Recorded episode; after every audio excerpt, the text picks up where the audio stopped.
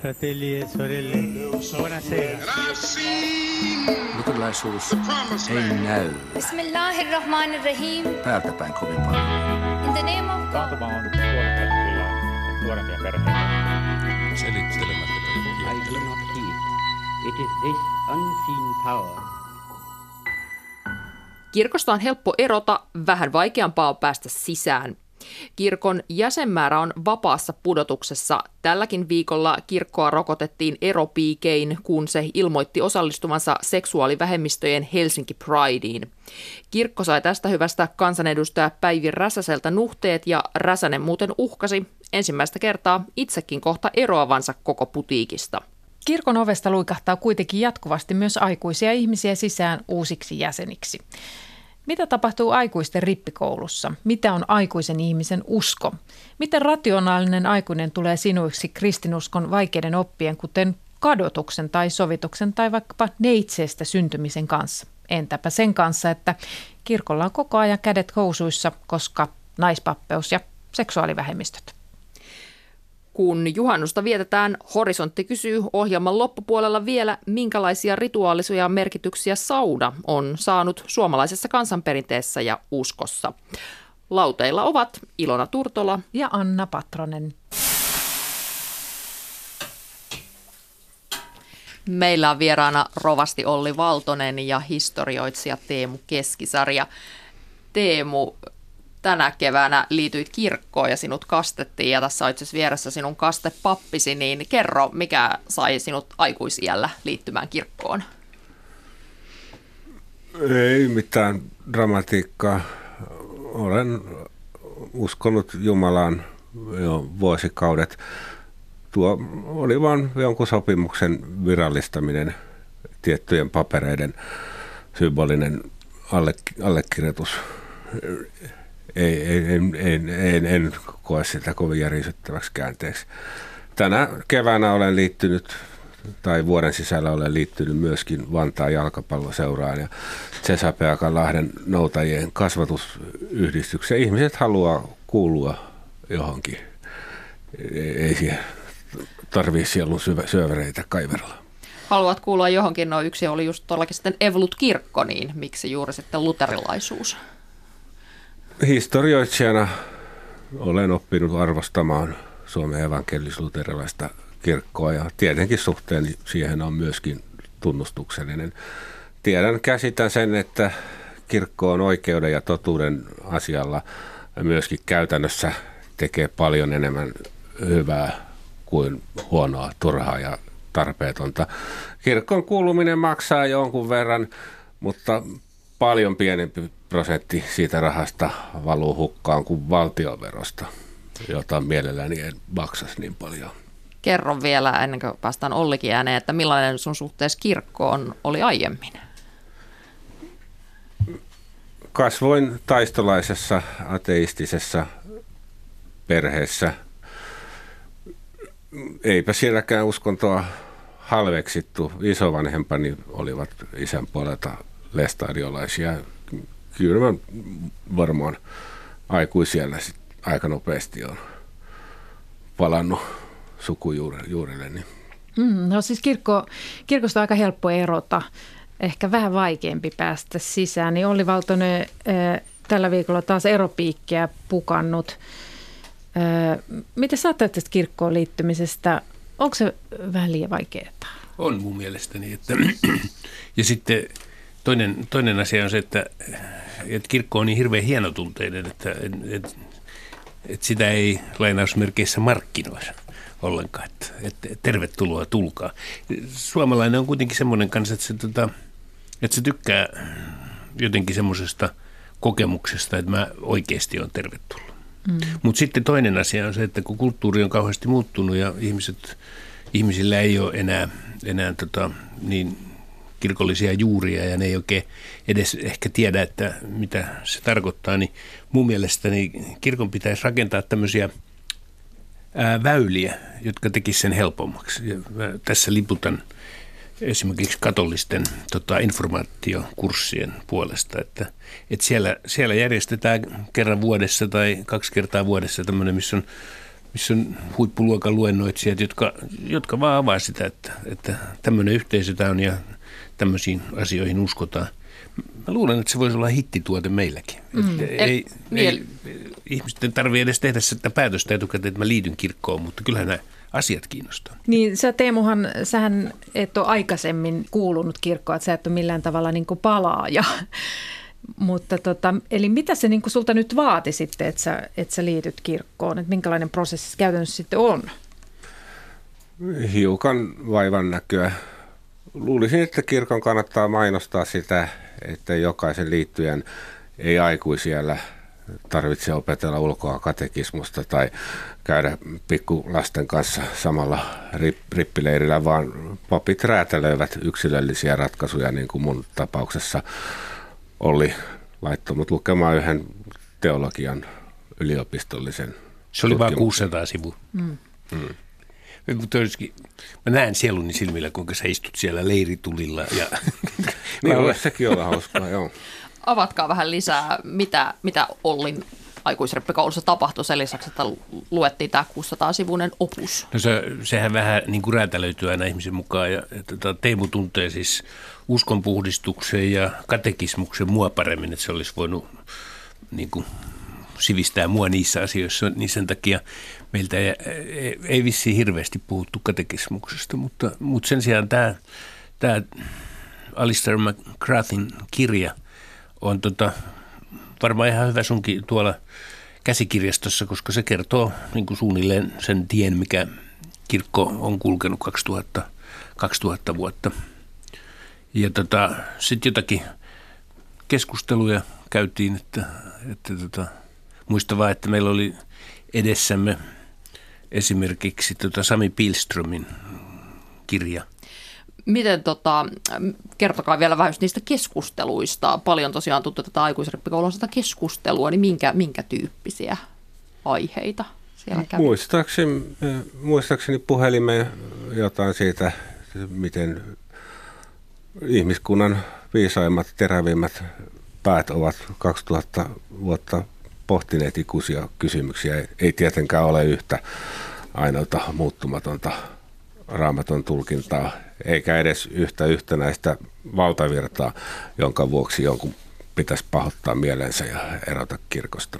Mm. Teivulla on kauhean mielenkiintoinen näkökulma historioitsijana tota uskonpuhdistukseen ja sen tuomiin siunauksiin. Että mä en oikeastaan aikaisemmin tullut sitä niin paljon ajatelleeksi kuin silloin, kun näistä juteltiin. Kun se esimerkkinä vaan esimerkiksi sellainen pieni asia, että mikä siunaus on ollut tota, tämä selibaattin kumoutuminen, joka aikaan sai sen, että ne meni naimisiin, joka aikaan sai sitten pappilakulttuuri, joka Mistä muusta miljöistä kuin pappilasta, maalais- ja kaupunkilaispappiloista ei ole siinny niin paljon suomalaisia suurmiehiä, taiteilijoita, sotapäällikköjä, liikemiehiä, poliitikkoja. Käsittämättömän hedelmällinen ympäristö. Sekin todistaa, että uskonto ei ole ollut mikään jarru, vaan pikemminkin muutosvoima, hyvin virikkeellinen. Sillä oli vaikutuksensa sitten siihen, että, että suomalaiset oppi lukemaan. Mutta mitä hän mm. hyötyä? Ei mitään. 300 ensimmäistä vuotta lukutaito oli aivan tyhjän päiväinen rasite. Siis varmaan sapettanut ihmisiä yhtä paljon kuin nykyisin joidenkin jotkut kulkukortit tai näppäily, tunnusten näppäily johonkin. Että sun pitää suorittaa tämä päästäksesi kunnialla naimisia ehtoolliselle. Mm. No hei Olli, minkälaisin kysymyksin tai lähtökohdin yleensä aikuiset tulee tämmöiseen aikuisrippikouluun? Sä oot jonkun verran niitä vetänyt, et, et hirvittäviä määriä, mutta jonkun verran kuitenkin. Ei ole ollut kyllä ruuhkaa ovellani näissä asioissa, että Teemu on mun mielestäni vähän poikkeus, joka kulkee niin kuin vastavirtaan tässä asiassa, koska virta näyttää vievän – niin kuin pikemminkin poispäin. Mutta muuten mä olen sitä mieltä, että me eletään siis hengellisesti hirveän kiinnostavia aikoja. Mm. Että, että mä löydän kyllä joka puolella niin kuin valtavaa kiinnostusta näitä kysymyksiä kohtaa. Mutta se ei kanavoidu välttämättä se kiinnostus uskonnon näkökulmasta. Et se, et siinä siis niinku aika iso ero uskonnolla, joka on tämmöinen oppijärjestelmä, ja sitten hengellisyydellä jotka ne muuten asuu siis aivoissakin eri kohdissa. Että, että tota, toi uskonto ja katekismusosasto on, on siis aivokuori, joka kerää tietoa ja on se historia- ja insinööriosasto. Mutta sitten sen alapuolella on limbinen järjestelmä, jossa on tunteet. Ja tota, jos miettii äh, uskontojen niin tämmöistä yleistä eetosta, niin se on itse asiassa äh, se on yllättävän samanlainen.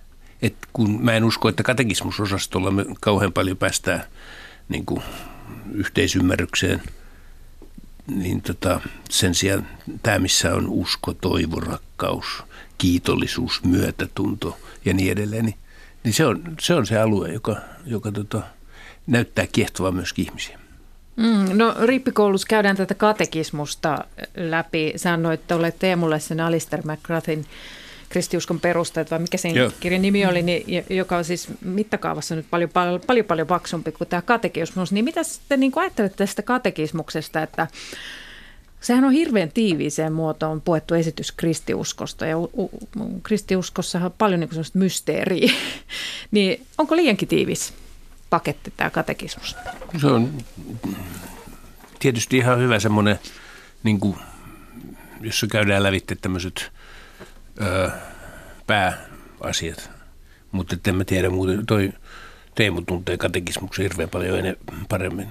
Tota. No, no historiallisesti, mikä on tehtävä, pitää rajoitetussa ajassa ahtaa edes jotain tietoja ja luuloja tosi vastentahtoiseen yleisöön, kovakalloihin ja puupäihin.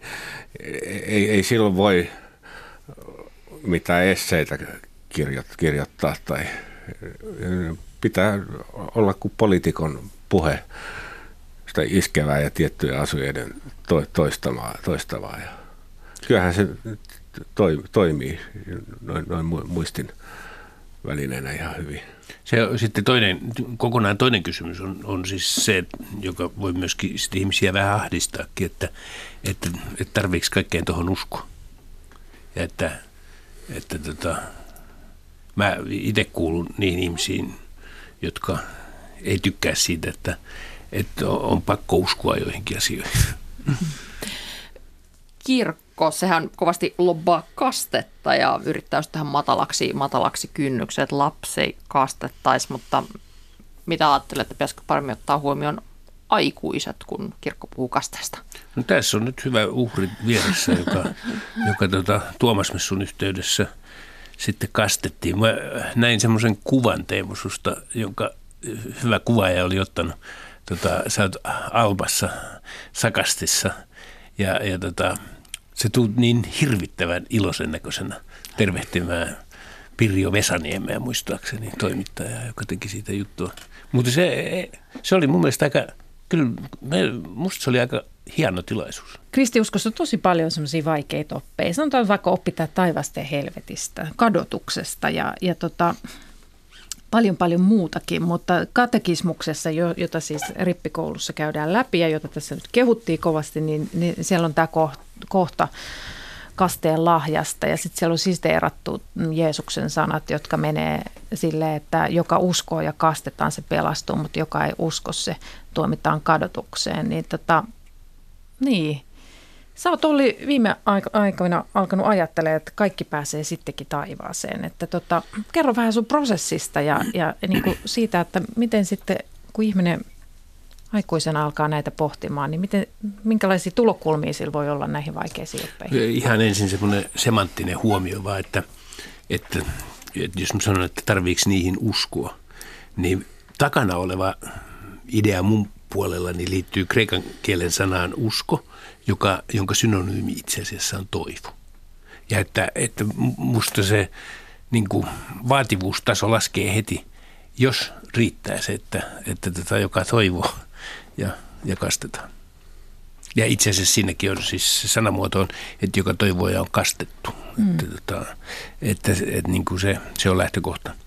Öö, tämä kysymys helvetistä ja iankaikkisesta elämästä on, on, on viime aikoina kieltämättä ollut mulle, mulle aika tärkeä asia. Ja, ja nyt tutustuttua niin vähän kirkkohistoriaan, niin tota, vaan huomaan, että ei tämä ollutkaan mitenkään niin itsestäänselvyys, että ollaan päädytty siihen, että, että on olemassa helvetti ja on, on olemassa taivas ja että, että itse asiassa niin kuin, kristityt näyttää uskova, että se helvetti on huomattavasti isompi talo kuin, kuin taivas. Niin eikö se tuttuisi aika erikoiselta ajatukselta, että, että Jumala olisi ikään kuin hävinnyt tämän skaban ja luovuttanut suurimman osan ihmiskuntaa niin kuin, ää, saatanalle, niin kuin kristityt näyttäisi uskova. Se, se ei vaan kerta kaikkiaan mene mun päähäni. Tällaisilla sanoilla tai ajatuksilla, kun myös aiheesta aikuisrippikoulussa puhut, puhutte. Ei me vis- puhuttiinko me Ei, mutta kadotus on hyvä sana. Ilman uskoa ja toivoa jotain taatusti katoaa. Meidän pitäisi ehkä enemmän puhua uskonnottomuuden uhreista, siitä miten mielenterveysongelmat ovat lisääntyneet tässä sielu, sieluttomassa ajassa. Niin sä koplaat nämä kaksi asiaa yhteen. M- Koplaan. Miten, miten sä oot tullut tämmöiseen Minun mielestäni esimerkiksi ateismi on totalitaarinen armoton uskonto, josta tyystin puuttuu tuo tärkeä armon käsite. Vähemmästäkin vintti pimenee. Mä, mä muuten allekirjoitan tuon ajatuksen kadotuksen tota, mielekkyydestä, mutta se ei liity, siis helvetti on mun mielestäni maan päällä ja se jää tänne maan päälle. Helvetti on jotain sellaista, mitä, mitä me tehdään toinen toisillemme, että ei tarvitse lukea Teemon kauheita kirjoituksia tuolta, kirjoja, missä niin väkivaltaa ja kaikki tämmöinen. Onhan se yhtä helvettiä, eikö niin? Mutta miksei me saataisi ajatella sitä, että, että se jää tänne. Mm. Mitä tota, Teemu, sulla on niin kuin jäänyt käteen? Sä, sä, sä oot nyt tämmöisen prosessin käynyt, mikä nyt varsinaisesti ei ole sua ihan hirveästi hetkauttanut, koska siihen ei ole tullut mitään kauheasti uutta. Mutta mitä sä nyt sanoisit, että mitä tästä kristiuskosta kannattaisi niin kuin tajuta? Vastavoima sieluttomalle someajalle ja totalitaariselle kulutususkonnolle, joka estää ihmistä pohtimasta ikuisia kysymyksiä. Miten sä oli? Mitä tästä kannattaisi tajuta? Kyllä täytyy sanoa, että mitä enemmän lukee uutta testamenttia ja Jeesuksen opetuksia, niin sitä jotenkin korostetummin tulee esille se, että, että, että minkälainen tämä erämaa voisi olla, minkälainen puutarha se voisi olla, jos me seurattaisiin niitä oppeja. Ajatelkaa esimerkiksi tämmöisiä asioita kuin ö, kutsu antaa anteeksi tai, tai saada anteeksi. Ö, tai niin kuin lähimmäisen rakastaminen ja, ja, ja mulle, mulle uskossa ehkä kaikkein tärkein juttu on se sen tuoma lepo. Että, että tota, lepo, joka tulee luottamuksesta. Nämä on tosiaan ikiaikaisia vanhoja uppeja, jos voi näin sanoa, mutta mitä ajattelet Olli, voisiko ajatella, että kristinuskolla käy läpi myös semmoista omaa evoluutiotaan?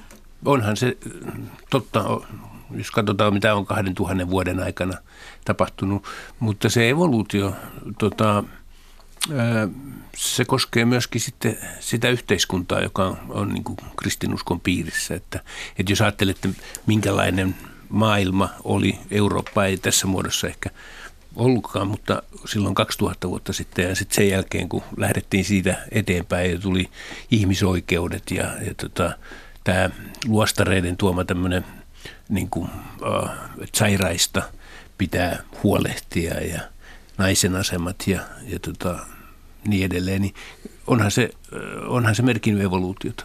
Mutta sitten itse kristinuskon näkökulmasta se evoluutiohan tarkoittaa vain sitä semmoista vuorovaikutusta, joka tulee siitä, kun ihmisen tietomäärät kasvaa, niin että me tulkitaan sitten monia asioita vähän eri tavalla kuin mitä, mitä 2000 vuotta sitten kirjoitetuissa kirjoissa.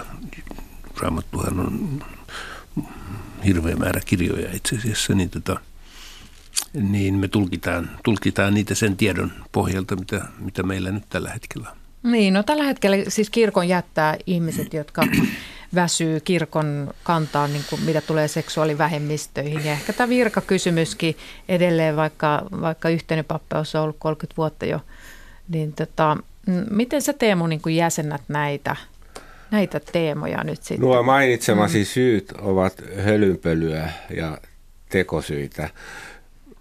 Sadat tuhannet suomalaiset eroaisivat myös valtiosta, jossa käy päinsä yhdellä internetin klikkauksella, säästät veroja, et menetä mitään etuisuuksia ja kaupan päälle joku pässi kiittelee sinua, että teit syvällisen ideologisen valinnan. Mitä se oli? Tuo on ihan vastaan sanomatonta, että se on kaikki totta, mutta, mutta sitten niin kuin jos liittää sen tähän ajatukseen evoluutiosta, niin kyllähän se on aika vaikea. Että ihmisten, niin kuin, että se vie oman aikansa ennen kuin, ennen kuin näitä tulkintoja, ennen kuin ne juurtuu sillä lailla, että, että, että sitten päästään eteenpäin. Se, mikä mua murehduttaa, on, on vaan lähinnä se, että, että, että ihmiset rupeaa riitelemään. Kristityt riitelee näistä asioista ja, ja tota, ei kristityt. Ja se on musta jotenkin hirveän traagista. Tuossa aiemmin jo vähän viitattiinkin siihen, että etenkin just nuoret naiset valitsee tällä hetkellä ehkä mieluummin tämmöisen uushenkisen katsomuksen kristiusko ja kirkon sijaan, niin mistä arvioitte, mistä tämä johtuu? Ollaanko Teemu aloittaa? Luterilaisuus nykyisessä hiukan hampaattomassa muodossaan on vain maailman katsomusoppi oikeasta ja väärästä. Tietty vaihtoehto asioiden kokemiseen. Se häviää lyhyellä aikavälillä totalitaarisemmille kilpailijoille, niin kuin ateismille ja islamille, mitkä pistää sut juoksemaan yhtä käytävää myöten tiettyyn suuntaan. Tässä ajassa ei ole muotia itse omilla hoksottimellansa kelata ikuisia kysymyksiä heti mulle kaikki tänne nyt internetin klikkauksella vaan. Mutta pidätkö Teemu mahdollisena, että, että, että vaikka näin käy ja että se nyt, kun katsotaan tilastoja koko Euroopassa, niin, niin juuri tuolta näyttää, niin että sitten jossain vaiheessa tulee taas semmoinen kulminaatiopiste, että ihmiset juoksee takaisin ja on niin. riemuissaan. Minun mielestä se on ihan hyvä, jos Suomen evankelis-luterilaisessa kirkossa säilyy vaikkapa miljoona jäsentä. Se on iso kansanliike. Tarkoittaa vain sitä, että kirkko luopuu tietystä maksullisista tehtävistä ja ne hoidetaan valtion toimesta tai vapaaehtoisvoimin. Uusi kirkkoon liittymisen aalto tulee jossain vaiheessa, mutta milloin? Ehkäpä vuosisata ateismia ja islamia kypsyttää suomalaiset ja sitten taas Jumalan sana kelpaa. No millä ehdoin tämä kirkon sanoma voisi tulla niin sanotusti muotiin taas? Mitä se vaatii? Ja myös älymystön, älymystön joukossa. Tämä tuota, herättää kiinnostavan kysymyksen, jota sä oot Teemu tutkinut. Siis, ö, jossakin vaiheessa kirkon, kirkon niin uudistumiseen tarvittiin uskonpuhdistus. Luuleeko että, että joku vastaavanlainen tämmöinen niin juttu tulee tapahtumaan sitten – niin, ja onko jonkinlainen uskonpuhdistus meneillään nyt jatkuvasti useimmissa maailmanajoissa? Hmm. Niin. Siltä itse asiassa näyttää, että on varmaan niin kuin ajan kuva myöskin semmoinen, että ei, ei tapahdu semmoista yhtäkkistä suurta juttua niin kuin Lutterin aikana, eikö niin vaan, että, mm. että tässä kehitys pikkuhiljaa ottaa pikkusia askelia koko ajan muovaa ja evoluutio menee eteenpäin. Ja vaihtoehtojen kontrastin koke- kokeminen. Venäjällä kristinusko on erittäin korkeassa kurssissa tänä päivänä, koska ihmisillä on vielä elävässä muistista, muistissa, minkälaista oli elämä uskonnottomassa, jumalattomassa yhteiskunnassa.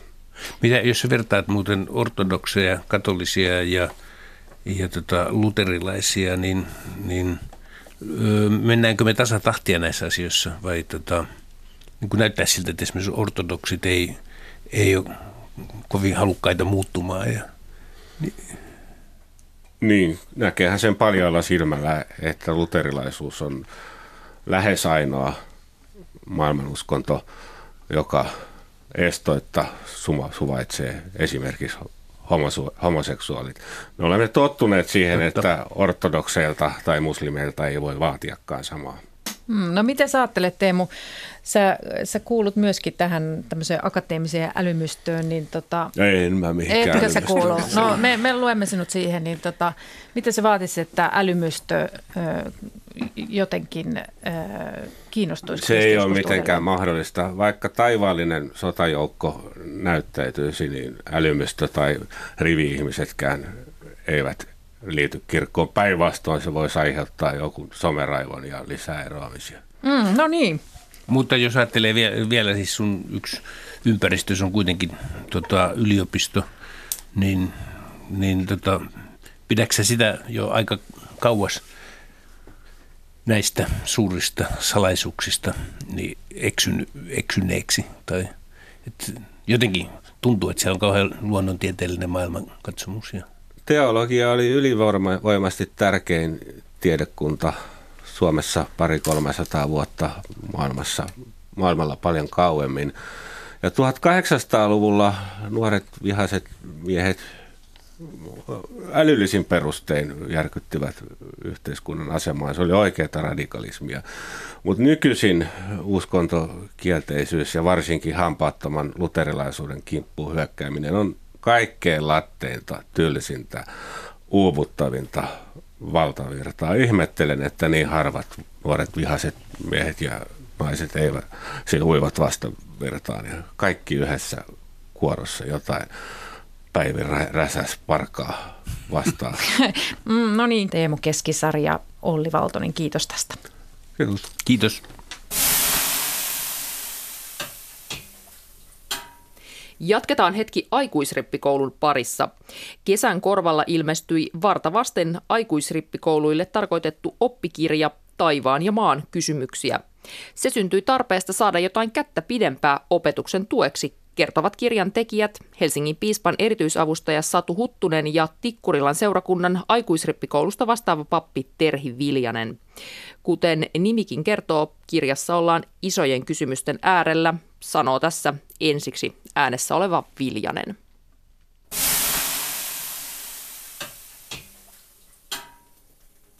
Puhutaan Jumalasta, puhutaan ihmisestä, puhutaan siitä, mikä on kirkko. Se meidän kirja rakentuu erilaisille kysymyksille, mitä näiltä aikuisrippikoululaisilta on noussut. Semmoisille aika vaikeillekin, mihin mekään ei osata välttämättä mitään faktaa sanoa, mutta semmoisille erilaisille pohdinnoille siitä, että, että mitä tai kuka on Jumala, kuka on ihminen, mitä ja mikä kirkko on. Laajasti erilaisia. Yritetään käydä kaikki ne, mitä on myöskin rippikoulusuunnitelmassa mainittu aiheita ja, ja semmoisia kirkon perus ja kristillisen uskon perusasioita, mitkä on meidän mielestä sellaisia, mitkä jokaisen aikuisrippikoululaisen pitäisi sitten jollakin tasolla olla käsitellyt siinä vaiheessa, kun kaste tai konfirmaatio koittaa.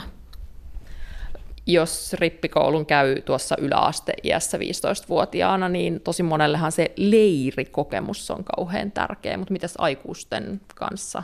No aikuiset ehkä saattaa jopa vierastaa sellaista ajatusta leiristä, että aikuiselle jotenkin ne uskon asiat on aika henkilökohtaisia, sellaisia, että, että niistä ei välttämättä halutakaan puhua kauhean suuren joukon kanssa, vaan, vaan ne on niin jotenkin intiimejä ja sellaisia herkkiä, että se, että ylipäätään puhuu niistä edes papin kanssa, niin voi olla tosi vaikeaa, ja heille ei ehkä ole sellaista kokemustakaan siitä, että näistä asioista olisi kenenkään kanssa, ei seurakunnassa eikä myöskään niin kuin henkilökohtaisessa elämässä kauheasti puhuttu.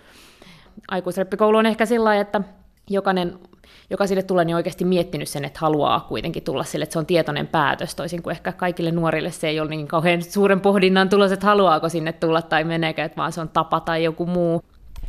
Millaisista syistä aikuisrippikouluun yleensä hakeudutaan?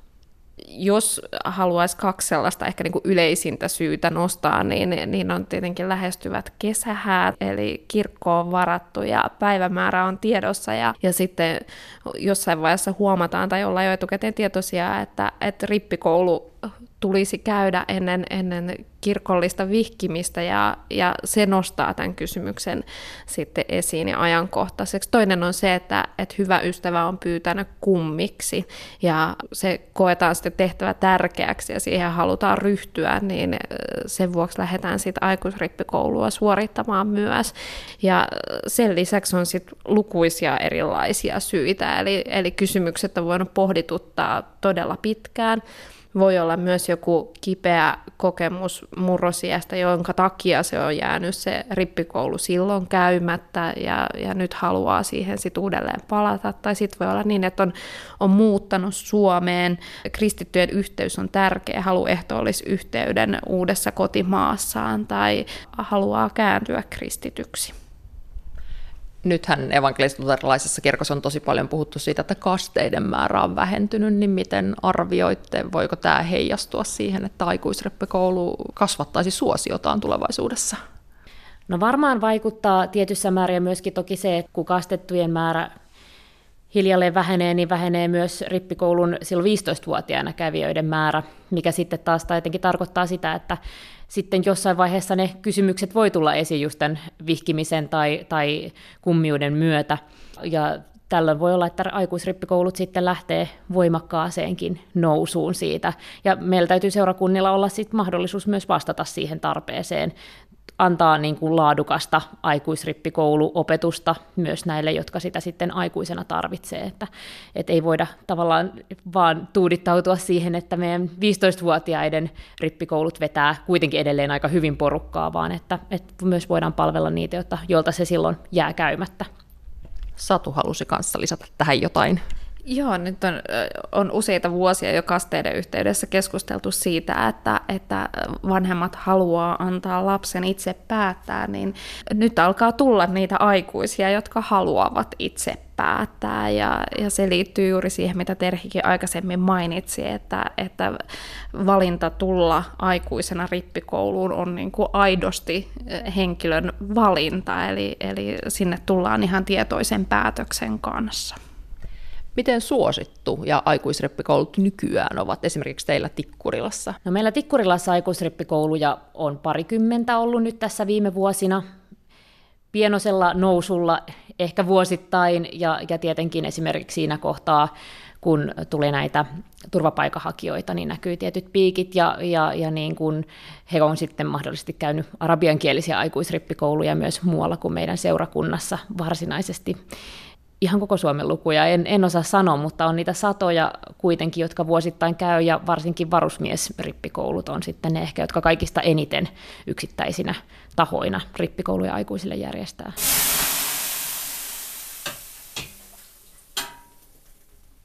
Sauna on suomalaisille eräänlainen liminaalitila, siis paikka, jossa ollaan eräänlaisella ei kenenkään maalla kahden kohdan tai elämänvaiheen välissä – Saunakulttuuria on esiintynyt ympäri maailmaa, mutta Suomessa se on säilynyt erityisen vahvana. Mitä kaikkea sauna onkaan merkinnyt suomalaisille, juhannuksen kunniaksi uskontotieteilijä dosentti Riku Hämäläinen avaa saunan merkityksiä. No kyllähän sauna on ollut hyvin keskeinen osa suomalaista perinnettä ja kansan uskoa ja kansankulttuuria. Sillä on ilmeisesti hyvin tämmöinen fundamentaalinen merkitys ollut niin kuin suomalaisessa kansanuskossa. Ja, ja sen takia se on myös säilyttänyt. Ja se ehkä sitten jollain tavalla suomalaiseen mielenmaisemaan myös sopii hyvin, sauna ja saunominen. Minkälaisia merkityksiä saunalle on annettu? No, saunaahan on sanottu, että, että sauna on pyhä paikka. Siellä pitää käyttäytyä kuin kirkossa kunnioittavasti. Ja tietysti erilaisia kansanuskomuksia liittyy saunaan, saunatontuista lähtien. Ähm, ja se sauna on liittynyt tietynlaisiin ihmisen äh, ja ehkä yhteisön rajakohtiin. Et sen takia se on ehkä säilyttänyt sen asemansa ja ollut hyvin voimakkaasti suomalaisessa kansanperinteessä. Ähm, lapset on alun perin syntynyt saunassa, vainajat on pesty saunassa, joskus kuoltiin saunassa. Morsia ja sulhanen saunotettiin ennen häitä juhannussauna, joulusauna, nämä kaikki, niin ne, ne on jotenkin niin, eh, se sauna ja saunominen on niin linkittynyt erilaisiin ihmisen ja koko yhteisön sellaisiin ähm, tämmöisiin niin ihmisen elämän kiertokulkuihin ja etenemiseen jollain tavalla ja sitten samalla tavalla vuotuiseen kiertokulkuun ja koko, koko niin kuin, äm, elinkeinoihin ja kaikkeen tämmöiseen, niin, niin se, on, se on niin, si, niin, kuin niin limittynyt ja lomittunut siihen suomalaiseen kulttuuriin. Osaatko sanoa, mistä se johtuu, että sauna saa näin voimakkaan paikan meidän kulttuurissa? Mihin se liittyy? Se varmaan liittyy ehkä jopa tämmöiseen niin kuin rituaaliseen puhdistautumiseen, että se on ehkä, ehkä enemmän, ei niinkään se fyysinen puhdistautuminen, vaikka se on totta kai tärkeä siinä, ja varsinkin suomalaisessa saunassa se, on, se peseytyminen kuuluu, mutta se on ehkä enemmän kuitenkin sellainen jonkinnäköinen niin kuin, eh, henkinen puhdistautuminen, eli tavallaan niin kuin irtaudutaan arkipäivän maailmasta, arkitodellisuudesta ja ollaan sellaisessa jonkinnäköisessä niin sanotussa liminaalitilassa, välitilassa. Ja sitten voidaan jollain tavalla henkisesti puhdistautuneena taas sitten palata arki rutiineihin tai sitten sen saunomisen jälkeen asettua sitten viettämään rauhassa joulua tai, tai juhannusta tai, tai siirtyä sitten niin kuin kesänviettoa tai mitä tahansa näin. Et se, on, se on jotenkin semmoisessa, se, se tulee varmaan niin kuin siitä ehkä. No minkälaisia rajoituksia tähän saunan käyttöön on sitten liittynyt, jos ajatellaan, että se on pyhä paikka? Mm. No tietysti on erilaisia kansanperinteessä erilaisia niin kuin, ää, uskomuksia ja sääntöjä ja tapoja ja tapakulttuuri. Yksi tämmöinen suomalaisessa kansanperinteessä on, että ei, ei liian myöhään saa mennä saunaan, että, että, että siinä saattaa sitten saunanhaltija pahastua ja, ja tämän tyyppisiä. Ja sitten tietysti on ollut tällaisia, että pitää käyttäytyä saunassa. Että siellä ei niinku huudeta ja remuta ja metelöidä, vaan että se on, siellä käyttäydytään. Että se, semmoista niinku ehkä niin kuin määrittänyt tiettyjä tapoja ja sellainen tapakulttuuri, mutta ei ehkä sinänsä muuten rajoituksia, että kuka saa mennä ja milloin saa mennä ja kenen kanssa. Että ei, ei niinkään ehkä. Ja sitten jos ajatellaan ää, vaikkapa mitä aikaisemmin oli perinteinen äh, saunapäivä Suomessa, niin sehän oli lauantai. Se on ehkä muuttunut ehkä perjantaihin enemmän, mutta lauantai on ollut se perinteinen saunapäivä. Jos ajatellaan niin kuin, äh, suomalaista viikkoa, niin äh, aikaisemminhan työviikko oli kuuspäiväinen. Lauantaina oli lyhyempi päivä, mutta se oli työpäivä, se oli koulupäivä, jolloin sitten kun nämä velvollisuudet ja rutiinit, arkirutiinit oli suoritettu, niin käytiin saunassa ja oltiin sitten taas rituaalisesti puhtaita pyhäpäivää sunnuntaita varten. Ja ihan on eräs kanadalainen tutkija on tehnyt suomalaisesta saunasta jonkin verran tutkimusta vuosikymmeniä sitten ja e, eräs hänen informanttinsa esimerkiksi sanoi, että että lauantaina käydään saunassa ja sitten ollaan sunnuntaina puhtaita, kun mennään kirkkoon. Et se on tämmöinen puhdistautuminen. Joo. No entä sitten tämä juhannuksen ja saunan suhde? Mitä siitä haluat sanoa näin juhannuksena? no juhannushan on kanssa hyvin keskeinen sanotaan suomalaisessa niin kuin, ää, ää, vuotuisessa elämänrytmissä, kiertokulussa ja, ja, ja, ja juhannuksen merkitys on suomalaisilla ollut aina hyvin merkittävä. Siihen on liittynyt erilaisia uskomuksia ja taikoja ja ihan ymmärrettävää, että sauna on liittynyt siihen myöskin. No juhannus, jos ajatellaan niin kuin juhannusta sinänsä, niin niin sehän sijoittuu just tänne alkukesän puolelle, kun päivä on pisimmillään, kesä on valoisimmillaan, kesäpäivän tasauksen, kesäpäivän seisauksen tasauksen, kun se onkaan, niin yhteyteen.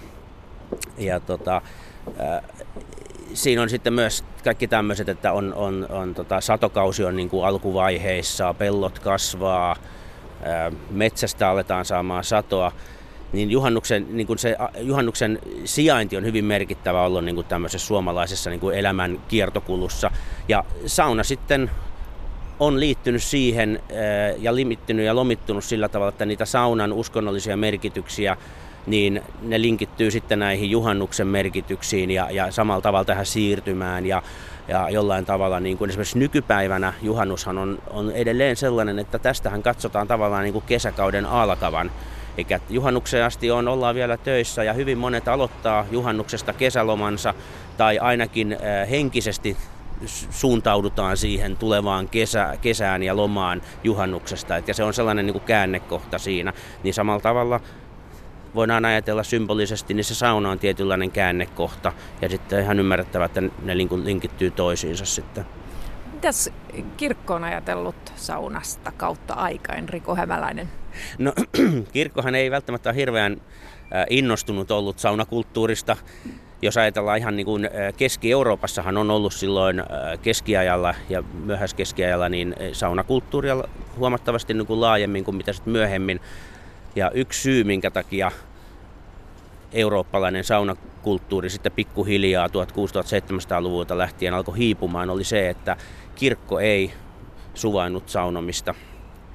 Liittyy varmasti tietysti tämä tämmöinen yhdessä alasti saunominen, mutta Keski-Euroopassa kyllä oli tietysti myös niitä piirteitä, että siellä oli tämmöistä epäsiveellistä käyttäytymistä, prostituutiota liittyi saunaan, niin nämä oli niin kuin kirkon näkökulmasta sitten, että sitä, mutta mut samaan aikaan sitten jos ajatellaan niin kuin, äm, keski-eurooppalaista vanhaa saunakulttuuria, niin ihan yhtä lailla esimerkiksi lääkärit niin kuin, ää, puhu saunaa vastaan. Heidän, heidän näkemyksensä, silloisen näkemyksensä mukaan niin se oli epähygieninen paikka ja niin edespäin. Nämä kaikki yhdessä on vaikuttanut siihen. Suomessa myös kirkko on vähän katsonut karsaasti saunakulttuuria, mutta sitä on ehkä siedetty eri tavalla. Se on ehkä yksi syy, minkä takia saunaa ei ole haluttu kirkon toimesta niin voimakkaasti kitkeä pois, on se, että Suomessa saunakulttuuri on kuitenkin perinteisesti kuulunut siihen perheen piiriin. Ei niinkään yleisiä saunoja, vaan nimenomaan perheen piirissä jolloin sitten myöskin nämä sanotaan tämmöiset niin kuin nämä lieveilmiöt, mitä on ollut sitten, niin niitä ei ole suomalaisessa saunakulttuurissa sillä tavalla niin kuin ilmentynyt. No, saunalla on selkeä renesanssi käynnissä täällä Suomessa. Näitä e, julkisia yleisiä saunoja rakennellaan nyt vinhasti. Ne on niin tämmöisiä design-saunoja. Niin mistä tämä kertoo? Mitä ajattelet tästä, Riku Hämäläinen? No kyllä, minun mielestä se kertoo siitä, että su- suomalaisten mielenmaisemassa saunalla on edelleen hyvin keskeinen sija. Ja, ja e, koska se ei ole millään tavalla oikeastaan ollut missään vaiheessa niin kuin, sillä tavalla niin kuin suuresti uhattuna, että se olisi ollut katoamassa, niin, niin nykypäivänä hän sitten halutaan niin kuin uusia innovaatioita kehitellä ja, ja miksi ei sitten tämmöiseen perinteiseen suomalaiseen ää, kansanuskoon ja suomalaiseen kulttuuriperintöön kuuluvia asioita, niin alettaisiin myöskin innovoida ja, ja miettiä sitten uusia muotoja. Ja, ja sitten tietysti kun tulee tämmöinen niin jollain tavalla voisi sanoa bisnesajattelu ja tämmöinen niin pal- palveluiden tarjoaminen, mikä on nykyyhteiskunnassa, niin, niin miksi ei sitä saunaa myöskin otettaisi siihen, että tarjotaan sitä saunomismahdollisuutta, koska nykypäivänä se on monella kuitenkin aika rajallista. Riku Hämäläinen, sä oot uskontotieteilijä kirjoittanut saunomisesta ja sauna-asemasta suomalaisessa kulttuurissa. Oletko itse kova saunoja? No en mä ehkä välttämättä sanoisi, että olen hirveän kova saunoja, mutta mulla ehkä enemmän se laatu korvaa määrän. Eli kyllä se minun saunominen on nimenomaan sitä, että mä varaan siihen aikaa ja, ja se on todella semmoinen niin kuin hiljentymisen ja, ja rentoutumisen ja rauhoittumisen paikka. Eikä harvemmin, harvemmin käyn sillä tavalla, niin kuin voisi sanoa, pikaisesti saunassa, vaan mä varaan sen, että se on mieluummin se sauna-ilta sitten kuin pikaisia käyntejä useammin. No niin, loppuun sanaparitesti. Valitse jompikumpi, puu vai sähkökiuas? Puukiuas. Savulla vai ilman? Äh, savun tuoksulla. Vihta vai vasta? Vasta. Yhdessä vai yksin? Yhdessä. Olut vai vissy? Vissy.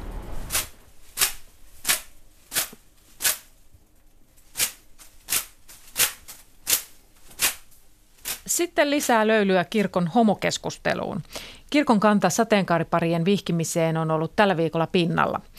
Alkuviikosta Pohjois-Suomen hallinto-oikeus kumosi nimittäin oululaispapille määrätyn varoituksen sateenkariparin vihkimisestä avioliittoon. Varoituksen oli määrännyt Oulun tuomiokapituli ja se koski elokuussa 2017 tapahtunutta vihkimistä. Hallintoikeus katsoi, että tilanne on epäselvä, sillä kirkko ei ole määritellyt kantaansa säädöstasolla viittavien sukupuoleen sen jälkeen, kun uusi avioliittolaki tuli voimaan maaliskuussa 2017. Oulun tuomiokapituli aikoo valittaa hallinto-oikeuden ratkaisusta. Ja ensi viikolla myös Horisontti käsittelee tätä aihetta.